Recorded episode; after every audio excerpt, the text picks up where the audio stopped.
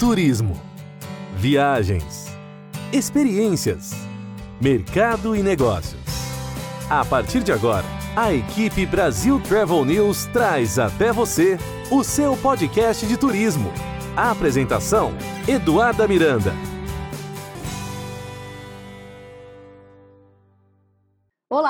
Está no ar mais um episódio do seu podcast de turismo, onde você encontra as principais dicas e informações sobre o mundo das viagens. Aqui nós falamos sobre destinos, aviação, gastronomia, lifestyle, eventos e muito mais. Toda quarta e sexta-feira, um novo episódio quentinho para vocês. E hoje nós vamos falar sobre o estado do Mato Grosso do Sul e suas belezas naturais. O nosso convidado ele possui mais de 20 anos no turismo, com experiência na iniciativa privada e 16 anos em gestão pública do turismo nas três esferas do governo.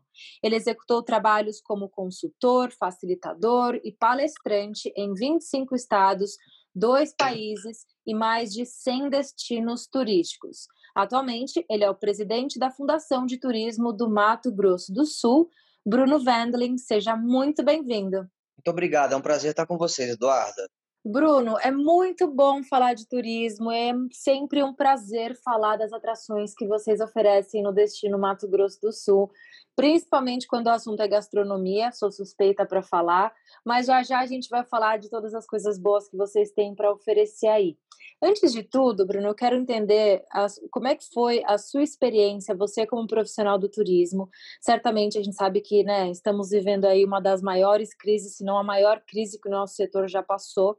Então, eu queria entender como é que foi aí na sua mesa, quando lá em março você se deparou com essa pandemia, empreendimentos sendo fechados, fronteiras fechadas, atrações, bares, restaurantes.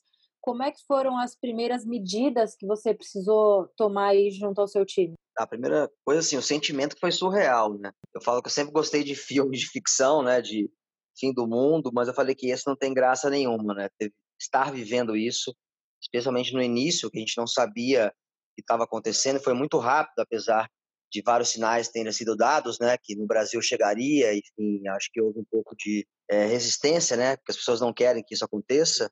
Então, no início foi um pouco mesmo saber o que está acontecendo, né. Foi muito rápido quando chegou aqui, mas só que também a nossa resposta eu vejo que foi também é, tão rápida quanto a chegada da, do vírus no Brasil, pelo menos assim, de tentar reagir rápido, se reunir com, o trade, é, se reunir entre os secretários no Fornatur, logo depois, acho que uma semana depois, é, acho que do dia 20 e poucos de março, a gente já estava conversando, se reunindo depois com o ministro, para ver especialmente inicialmente, inicialmente medidas de socorro ao setor.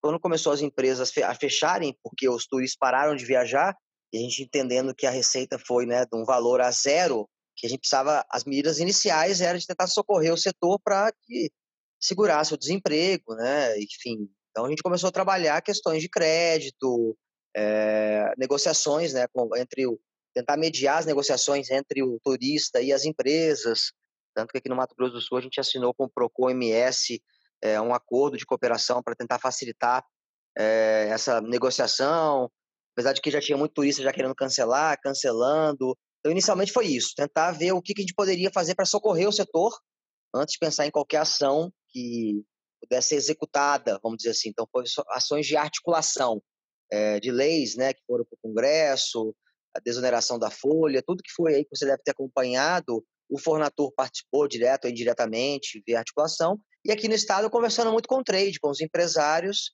para entender um pouco isso. Mas veio assim, né? Foi uma avalanche, que a gente tentou primeiro digerir isso.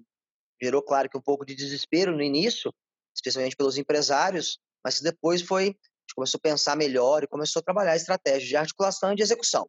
Então, o início foi mais ou menos isso. Perfeito. Então, a gente passou pelas fases. Aí, por aí também foi aquela questão. Na primeira fase, aquela coisa do alerta, depois a fase de controle, já veio na sequência a questão da flexibilização, e agora acho que a gente está vivendo essa questão da, da, reabertura já parcial e esse normal controlado, que é o que a gente vem comentando muito. Isso. Uma das coisas que a gente vem analisando do mercado, é sempre em contato com nossos leitores, seguidores, ouvintes, é que já é fato que as pessoas vão sim procurar por destinos próximos e pela questão da natureza, onde elas vão se sentir seguras, ao ar livre, é, essa sim, de fato, é, vai ser a primeira opção dos viajantes. Ou seja, ponto positivo para o destino Mato Grosso do Sul, certo? Não, com certeza. Apesar de que, e agora vendo depois que os destinos têm reaberto, é, por mais que tá, tá, está se confirmando uma, um aumento da procura por natureza, eu vejo que tem pessoas que estão voltando a frequentar destinos de massa, especialmente de praia. Né? Gente, vídeo que a gente viu aí nos últimos dois feriados, 2 de outubro e 7 de setembro. Então, assim, a gente nunca sabe como é que é o comportamento do ser humano, a gente sabe que eles vão viajar. Mas, naturalmente, sim, o aumento da procura por natureza, e claro que nós, aí, bem posicionados, porque somos um destino é, de ecoturismo já consolidado e com todo é, eh, DNA, a organização do nosso DNA, né, especialmente bonito, né, com o controle, controle da capacidade de carga, né, que é, ou seja, limitação do número de pessoas que podem aos atrativos. Então, eu vejo que a gente leva assim, uma vantagem competitiva, mas entendo também que as pessoas vão circular aí por outros destinos, como tem se confirmado agora nessa retomada. Perfeito. Como você bem colocou, estamos aí nessa retomada. O que, que o nosso ouvinte pode esperar do destino Mato Grosso do Sul nessa retomada? A pessoa que está chegando hoje no destino com sua família ou que está planejando uma viagem. O que, que eles devem esperar em relação a todos os novos protocolos que estão sendo aplicados em hotéis, resorts e pousadas, atrações? Quando a gente fala de distanciamento social, uso obrigatório de máscaras, álcool em gel e todos os outros protocolos. Como é que está o cenário atual por aí? Bom, eles podem esperar um destinos preparados. Né? O Mato Sul vem se preparando já desde abril, maio, especialmente Bonito e Pantanal, que já é, logo em seguida já começaram a solicitar apoio para a adoção dos novos protocolos. Bonito é, acionou o SEBRAE, o SESI e SEBRAE, que desenvolveram protocolos bem rigorosos e foram implementados. E tem inclusive o selo local lá, Bonito Seguro, Pantanal também, e junto com a Anvisa. Tanto é que agora a gente obteve o selo Safe Travels, né, que é o selo dado pelo WTTC, que é o Conselho Mundial de Viagens e Turismo. Então, o turista pode esperar destinos preparados, empreendimentos preparados, a capacidade de carga, como eu falei, está reduzida. De Bonito já é reduzida já, né, na maioria dos atrativos, com exceção dos balneários, que dá um pouco maior de fluxo. Mesmo assim, eles estão trabalhando com uma taxa de 50% a 70% é, do normal. E os restaurantes também adaptados, os hotéis também adaptados. A gente, inclusive, agora criou uma campanha até voltada para o turista, que a gente chama Vem, mas vem de máscara, que a gente entende também que o turista, além de vir esperando que os nossos destinos estejam preparados, ele também tem que estar preparado, seguir é, as orientações locais, máscara, álcool em gel, evitar aglomeração, porque tem muito do papel do turista, especialmente, eu sempre falo que ele, ele é o ator principal é, do, desse roteiro, é ele. Então ele tem que também se policiar e vir também muito bem preparado e de acordo com as orientações locais. Bruno, muito bem colocado, porque é justamente isso que vem sido muito, algo que tem sido comentado aqui em todos os destinos, aqui nos Estados Unidos é, a importância do viajante. Então, a gente sabe que as empresas, as associações, os hoteleiros, todos estão muito bem preparados para essa retomada. E como você bem colocou, agora é importante a questão da conscientização e que o turista entenda o papel dele. Quais são as dicas que você dá para esse turista? Porque, até colocando aqui uma experiência, eu visitei, obviamente, todos os parques da Disney para ver como é que estão funcionando todos esses novos protocolos. E o que é, nos bastidores os líderes comentam é que é o seguinte: a experiência mudou. Né? É, existe uma máscara, existe a questão do distanciamento, existe operar com um parque com 70% ou 50% de sua capacidade normal, uh, já existe essa mudança. Mas agora é importante conscientizar esses turistas para que eles entendam que a experiência vai ser diferente, nem melhor, nem pior, diferente. E é importante que essas pessoas não fiquem frustradas, né? Querendo encontrar o que era no passado e agora vai ser um pouco diferente trazendo esse conceito do que está acontecendo, por exemplo, aqui nos parques da Disney, para o seu destino, como é que você acredita que será importante conscientizar os seus visitantes? Olha, em relação aos atrativos, eu acho que a gente leva uma vantagem em relação ao seu exemplo da Disney, porque como são atrativos, especialmente de água, a experiência dele não vai mudar, assim, como você falou assim, vai continuar espetacular, né? Ele vai continuar mergulhando é, nas águas cristalinas de Bonito, sem máscara, naturalmente, porque não tem como mergulhar de máscara. O que ele tem que é se comprometer a seguir todos os protocolos até chegar na atividade, né? mantendo o distanciamento, durante toda a trilha usando máscara, álcool em gel, é, as roupas deles vão estar todas higienizadas, né, as roupas de neoprene, mas quando ele mergulhar, ele vai ter a mesma experiência espetacular. Então isso é muito legal. E no Pantanal também, quando ele fizer os safaris fotográficos, a única diferença é que ele vai ter que estar de máscara e um pouco mais distanciado das pessoas nos carros. Mas ele vai encontrar a mesma fauna e flora maravilhosa, por mais que a gente está vivenciando essas queimadas horríveis no Pantanal. Graças a Deus, esse ano as pousadas pantaneiras não foram atingidas, é importante pontuar isso também. Então ele vai encontrar essas mesmas experiências de uma forma diferente, né? Ele vai poder olhar no rosto das pessoas, porque todas estarão usando máscaras. Mas a experiência dele não vai estar comprometida. Pelo contrário, a gente vai focar mais que os empreendimentos entreguem uma experiência única e inesquecível. Então, acho que, acho não, tenho certeza que esse ainda é um ponto favorável pelo estilo que nós temos de destinos aqui, já com baixa aglomeração, com atividades com grupos pequenos e com alta entrega de experiências. Claro que a gente vai ter também outras atra outros atrativos e localidades, vai ter maior movimentação, especialmente quando for na vida noturna, até em Bonito, né? Então ali ele vai ter que, de fato, continuar buscando evitar aglomerações e procurar viajar também durante a semana, fora dos feriados, até porque os feriados têm chegado à lotação máxima, então tem sempre conversado com as pessoas que estão vindo para cá, ou que estão marcando, desde para vir durante a semana ou fora de feriados, até para aproveitar a experiência ainda melhor. Então essas seriam as dicas que eu daria para os nossos turistas. Perfeito. Então, entrando né, na nossa joia do Brasil, esse pedaço magnífico aí do Pantanal Sul-Mato Grossense, é, boas notícias em relação às queimadas, não atingiu ali aquela parte e tal, que é fundamental para o turismo da região. Mas como é que está para a questão do turismo hoje, a área do Pantanal Sul-Mato Grossense? Olha, está aberto, como eu falei, porque o Pantanal é muito grande, Eduarda. É, eu sei que a imprensa colocou, e com, assim, com razão naturalmente, porque é uma tragédia, né? E as queimadas esse ano foram maiores que das últimas décadas, em função de uma série de fatores. Eu acho também que o discurso tem que ser mais aprofundado do que está sendo, mas é importante pontuar: dentro do Pantanal do Mato Grosso do Sul, a área mais atingida foi a área norte do Mato Grosso do Sul, que faz fronteira com o Mato Grosso, na região que chama Serra do Amolar. Lá foi muito prejudicado. Mesmo assim, em Corumbá, aonde está a Serra do Amolar, a Serra do Amolar fica uns 60 quilômetros da cidade, a pesca esportiva está operando normalmente. Eles estão com um pouco de dificuldade por causa do rio, que está muito baixo.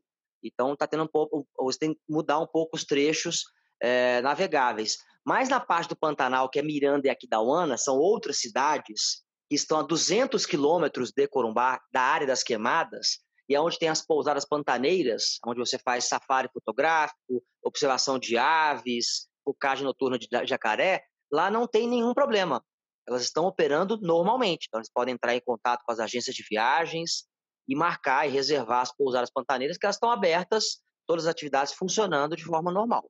Exato, é por isso que a gente sempre fala muito aqui no nosso podcast, Bruno, sobre a importância de buscar informação realmente na fonte.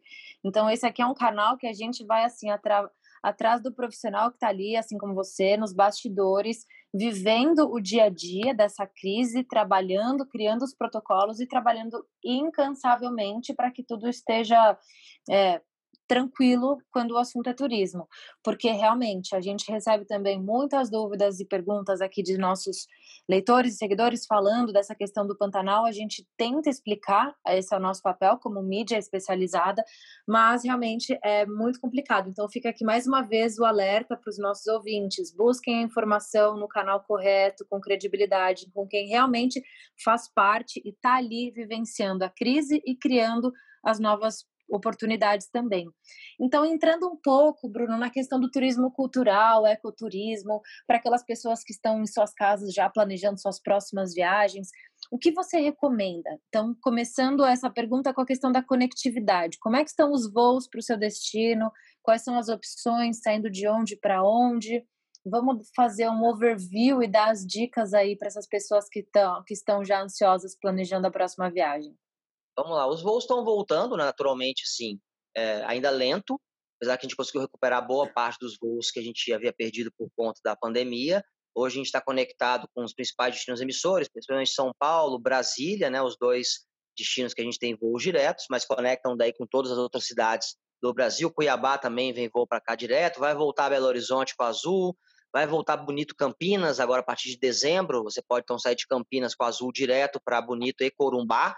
Então, Pantanal e Bonito também já tem operação a partir, se eu não me engano, de 13 de dezembro e as vendas já estão uh, no ar. Então você já pode fazer isso, ou chegar de China em, diretamente em Bonito ou Corumbá, ou via Campo Grande, né, por meio das capitais as principais, ou fazendo direto ou conexão Brasília, Guarulhos, especialmente Congonhas também, volta os voos direto, e aí você pode pegar um carro ou transfer para ir a Bonito, você está três horas de Bonito, a duas horas, duas horas e meias do Pantanal de Miranda e Aquidauana, a quatro horas do Pantanal de Corumbá, então é, tá, não é difícil chegar aqui não, são, as estradas são muito boas, os destinos são muito próximos e um, uma dica legal, se vier para cá, venha com tempo para poder fazer a rota Pantanal Bonito. Você está ah, entre os dois principais destinos de turismo do Brasil, maravilhosos, uma distância de duas horas entre um e outro. Então vale a pena fazer um, um combinado. Além de Campo Grande também, que é uma capital belíssima, para quem não conhece, arborizada, com uma ótima gastronomia, bem diversa. A gente é um estado muito multi, né? A gente tem, é, tem origem do é, árabe, é, boliviana, paraguaia, de Okinawa. Então a gente tem uma gastronomia muito diversa. Então vale a pena também ficar uma, duas noites aqui em Campo Grande. E na região norte também, que a gente tem Costa Rica, é onde tem o Parque Nacional das Emas, que faz fronteira com Goiás, é mais ou menos quatro horas de carro aqui de Campo Grande. Então a gente tem umas boas opções a partir da capital, ou como eu falei, voo direto para Corumbá e Bonito. Perfeito. Bruno, quando a gente fala de natureza, e mais uma vez comparando aqui a questão dos Estados Unidos e Brasil, existe um dado bastante curioso que mostra que os Estados Unidos têm um terço da área de cobertura vegetal do Brasil e recebe 320 milhões de visitantes por ano, enquanto o Brasil recebe 12 milhões. É, qual a estratégia que você aposta para atrair mais turistas para essa questão do que você tem aí de Pantanal, pesca esportiva, que a gente sabe que os americanos aqui também são apaixonados. Então, qual é a estratégia que você acredita, principalmente para o público internacional? Olha, a gente tem que analisar agora como é que vai ser o retorno do cenário internacional, né? A gente está com as fronteiras, assim, muitos países ainda fechadas de lá para cá, para virem para cá, e a gente sabe que a retomada vai ser um pouco mais, mais lenta, mas eu vejo que, a primeiro, precisamos ter uma estratégia de promoção internacional, que nós não temos hoje. Isso já vem já de um, de um tempo, que a Embratur, na minha visão, não tem conseguido desempenhar o seu papel de órgão de promoção internacional.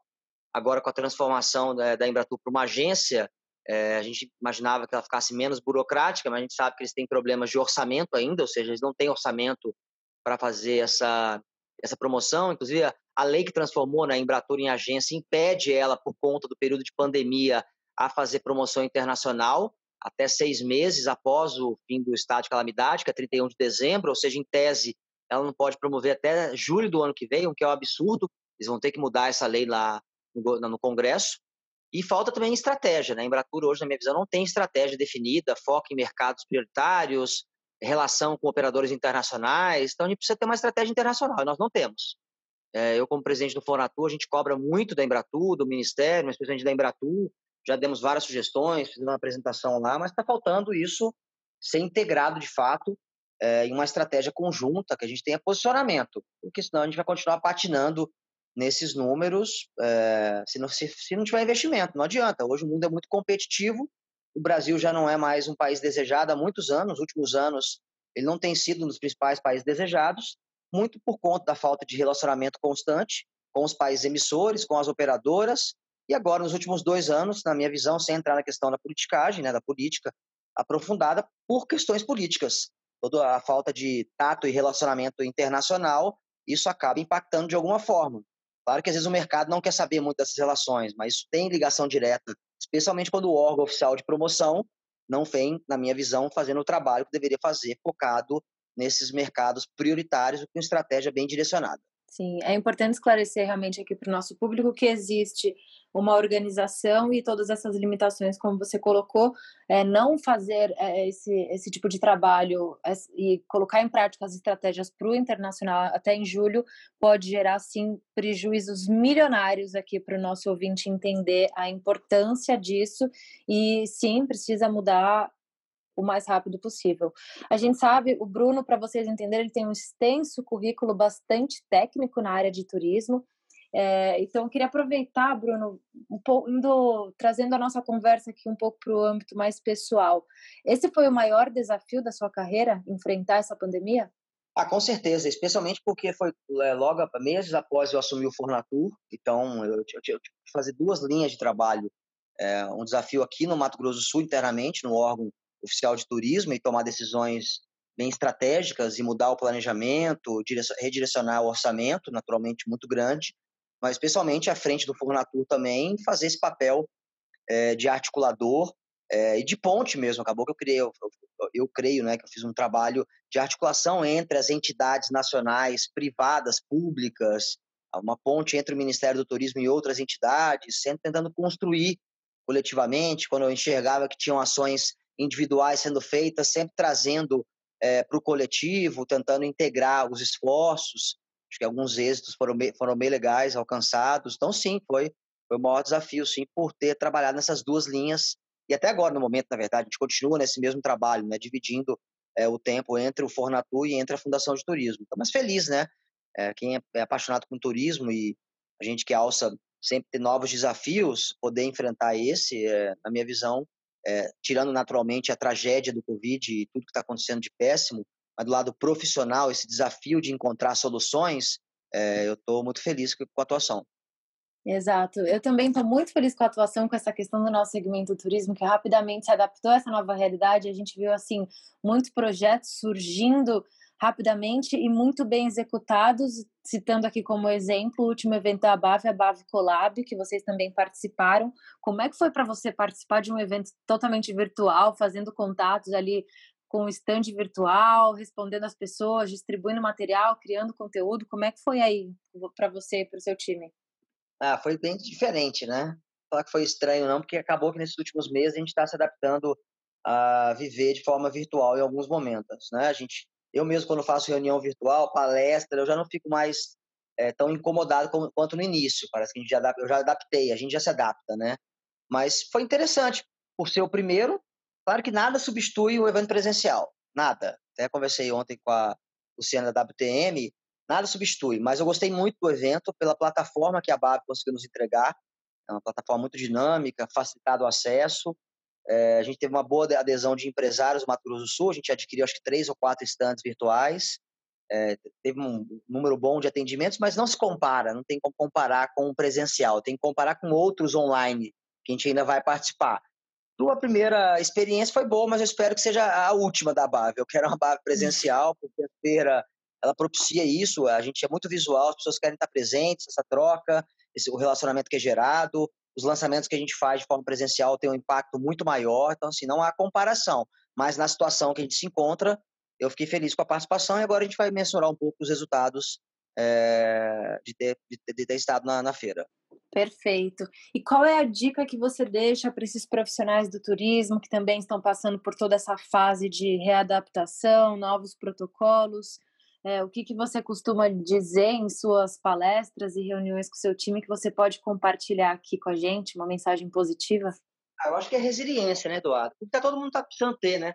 Resiliência e aproveitar, na verdade, já ter aproveitado esses seis, sete meses para ter se reinventado. É, para muitos, eu vejo como uma oportunidade, porque às vezes tem muitos empreendimentos que estavam parados do ponto de vista de inovação, então teve que se inovar agora, foi obrigatório várias questões que são já eram importantes que a gente tem que colocar em prática, que é coletividade, trabalhar governança, inovação, qualificação constante do nosso time, agora é obrigado, nós somos obrigados ainda. E a gente tem um componente a mais agora que é a segurança, que é a saúde do nosso turista. Então a minha dica é mantenha-se é, firme, atualizado, busque cada vez mais entregar novas experiências e se adapte. É, não é a hora para ter resistência, é, historicamente, muitos empresários no turismo têm muita resistência. Iniciaram a trajetória anos atrás num tipo de produto que hoje não cabe mais. Alguns até conseguiam sobreviver até o momento, mas não sobrevivem mais. Então, é essa capacidade de se adaptar a novas realidades, entendendo esse novo perfil de consumo e até que ponto será um novo perfil de consumo também. E pode ser que o grande normal, né, a grande maioria do turista vai voltar a viajar da mesma forma, claro que a gente sempre alerta para que voltem a viajar seguindo todos os protocolos, mas eu falo assim, no perfil de consumo pode ser que eles consu continuem consumindo da mesma forma. Então é sempre estar atento ao perfil de consumo do seu cliente, adaptar as suas campanhas, as suas estratégias de, de promoção, de comercialização e seguir firme, né? O nosso setor é resiliente. Não é a última crise, nem a primeira. Claro que é a maior, mas não é a última, infelizmente. Teremos outras. Então a gente tem que ter essa capacidade sempre de se reinventar. Exato. A gente entrevista muitas pessoas por aqui, algumas frases acabam marcando a gente, e uma das que me marcou muito, eu compartilho com você, é a seguinte: se a vida, a viagem. Então a gente segue criando o nosso conteúdo, abastecendo os nossos leitores, ouvintes, seguidores com a informação de qualidade, credibilidade, para que em breve eles sim, quando se sentirem seguros, possam sair de suas casas e desbravarem uh, o melhor do nosso Brasil. Perfeito, é isso mesmo. É uma excelente mensagem. Compartilho disso. É, se sentirem seguro, voltem a viajar, procurem bastante, pesquisem para onde vocês estão indo, é, se os destinos estão adotando os, seus protocolos e, se mantenham seguros também, cumpram com o seu papel. Né? De novo, o turista é o ator principal. Sem ele, a atividade não acontece. E para ela acontecer de forma segura também só depende dele, além dos empreendimentos parece que já estão adotando, fazendo a sua parte então, igual a gente fala aqui, a nossa nova campanha vem, mas vem de máscara. Vocês vão ser muito bem recebidos aqui no Mato Grosso do Sul. Excelente. Para finalizar, quero apenas ressaltar aqui para o pessoal que as queimadas no Pantanal não alcançam as regiões ali das pousadas de hotéis fazendas no Mato Grosso do Sul, que o estado já está garantido com o selo é, do w, oferecido pelo WTTC de Safe Travels e está pronto para te receber de, bar, de braços abertos e de máscara no rosto. Bruno, é isso aí. muito obrigada pela sua participação, pelo seu tempo. Espero e que seja que isso passe logo para que eu possa visitar o seu destino e mostrar todos os encantos do Mato Grosso do Sul aqui para os nossos leitores e ouvintes. Muito obrigada pelo seu tempo. Eu que agradeço, Eduarda. Vai ser um prazer enorme recebê-la aqui. E fica por aqui mais um episódio do seu podcast de turismo. Tenham um excelente fim de semana e até quarta-feira que vem. Tchau, tchau. A equipe Brasil Travel News trouxe até você o seu podcast de turismo. A apresentação: Eduarda Miranda.